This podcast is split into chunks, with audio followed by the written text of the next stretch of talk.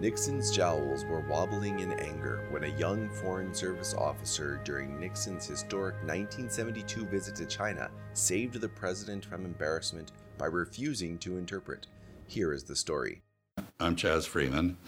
Um, I joined the Foreign Service and, with some difficulty, got into the Chinese language course uh, and was designated as the interpreter for President Nixon's visit to Beijing.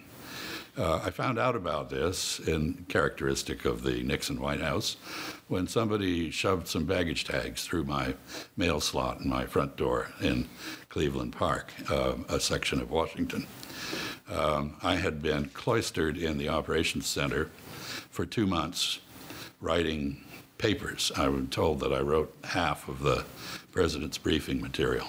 So here I was going on the trip, uh, and I discovered actually from Time magazine, which carried a story about me with all the details wrong, um, that I was the interpreter. So got on the plane, the backup to Air Force One, and flew via California to Hawaii.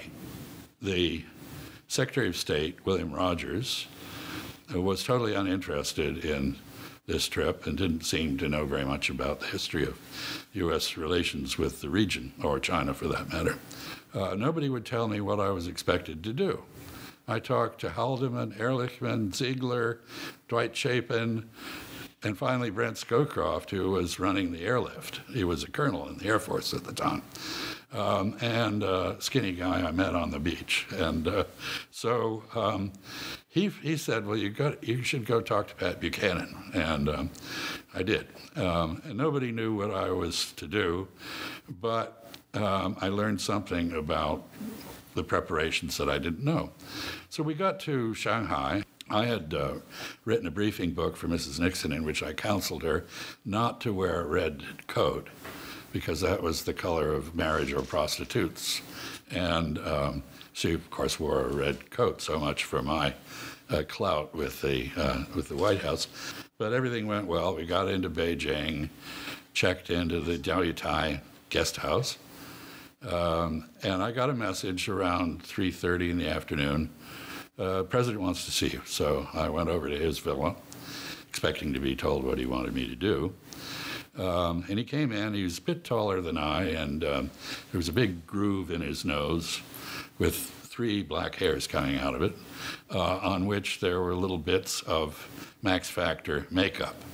I had practically never seen a man in makeup outside a television studio before, so this was a little uh, uh, impressive. Uh, he just said, I've heard great things about you, glad to meet you, and turned around and went out. Uh, so I still didn't know what I was to do. He then went off to see Chairman Mao by himself with nobody from the State Department. About 8:30, when he, he got, I got called back over to his villa, and Dwight Chapin, who was the appointment secretary, came out and he said, President wants you to interpret his banquet toast tonight. I said, Fine. Um, may I see the text? He said, I don't think there is a text. I said, Well, Mr. Chapin, I think I know you're wrong about that. He said, No, no, the president's going to do this extemporaneously. I said, No way. Um, go in and see the president and get the text, please. So he comes in, out and he says, There is no text and the president orders you to interpret. And I said, Mr. Chapin, it might interest you, you, to know that I wrote the draft of this banquet toast, and I have learned that some of Chairman Mao's poetry has been inserted into it.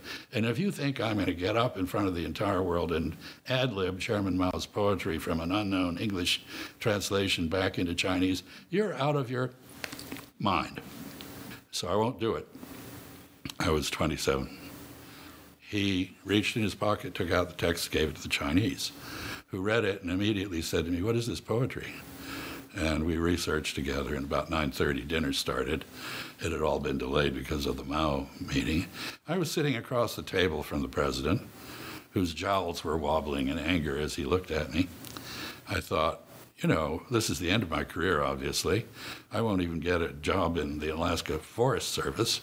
The guy next to me, who later was president of China, uh, Li Xiannian, he could see that I was condemned, so he offered me a cigarette, and I took it. So I know exactly when I started smoking and where and why. The condemned man took the cigarette and smoked for the next 30 years. Zhou Enlai was very kind. He talked to me across the table. Nixon had no small talk. The next morning, it snowed in Beijing. And I managed to persuade the Chinese to let me go out to the biggest bookstore in Beijing to buy books. And I got there and I discovered there was nothing other than Marx, Engels, Lenin, Stalin, and Mao. And uh, the Little Red Book had been retired because uh, it had an introduction by Lin Biao, who had run a coup d'etat attempt uh, the previous fall, so that you couldn't get that. Uh, but I was looking for something called the 24 dynastic histories, or the 25 perhaps.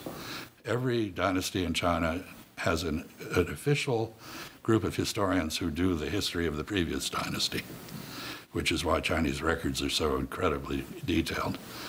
Um, I, I, had been told by the CIA incorrectly that um, the 25th history, meaning that of the Republic of China, the rump state of which was on Taiwan, had now been written. I wanted to buy it. No luck. Got back to um, into the groove of the visit, and um, and I said to me, "I understand you went to the bookstore this morning, and uh, you were looking for the 24 histories." And I, I, said yes, and he said, "Well, tell the president what they are." And so I did, and uh, uh, the uh, he said, "Well, because you're so interested in this, I'm going to give two sets of the 18th century edition of these histories to the United States. One to the State Department, still in the State Library, you can see it, uh, and one to the White House. That's out in the Nixon Library. Uh, we go from Beijing to Hangzhou, where the final negotiation of the Shanghai Communique was done. Uh, it's an informal evening. Um, I've got two Korean War vets, major generals in the Chinese People's Liberation Army, on either side. And in Chinese culture, you never drink without toasting someone. So I toasted them furiously, and they got drunk as hell.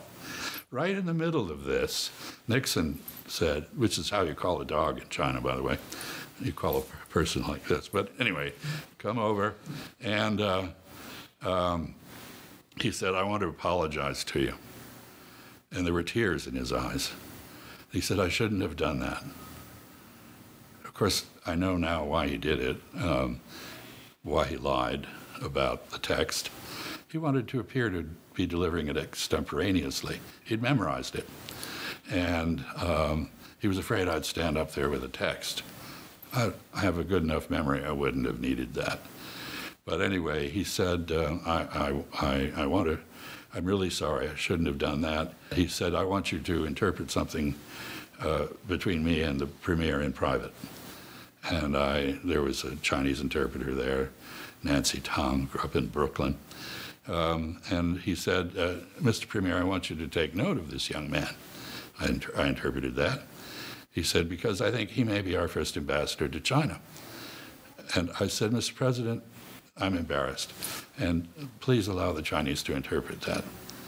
And Nancy did. What went through my head was he's saying either you're going to have to wait 50 years till this guy grows up before we have an ambassador, or we're going to send you the least consequential, least qualified person we can think of uh, to represent us in your country and I, it's just totally inappropriate. Uh, so I guess I, I, complicated my relationship with him again, although down the road uh, we actually had many encounters, and uh, uh I became very admiring of his skill as a negotiator. Uh, so that was my debut as an interpreter, to, to refuse to interpret. Thanks for listening to Tales of American Diplomacy, a Tex Harris initiative for the Association for Diplomatic Studies and Training a personal life story produced by POS Productions. Donate to support our work at aadst.org because diplomacy matters now more than ever.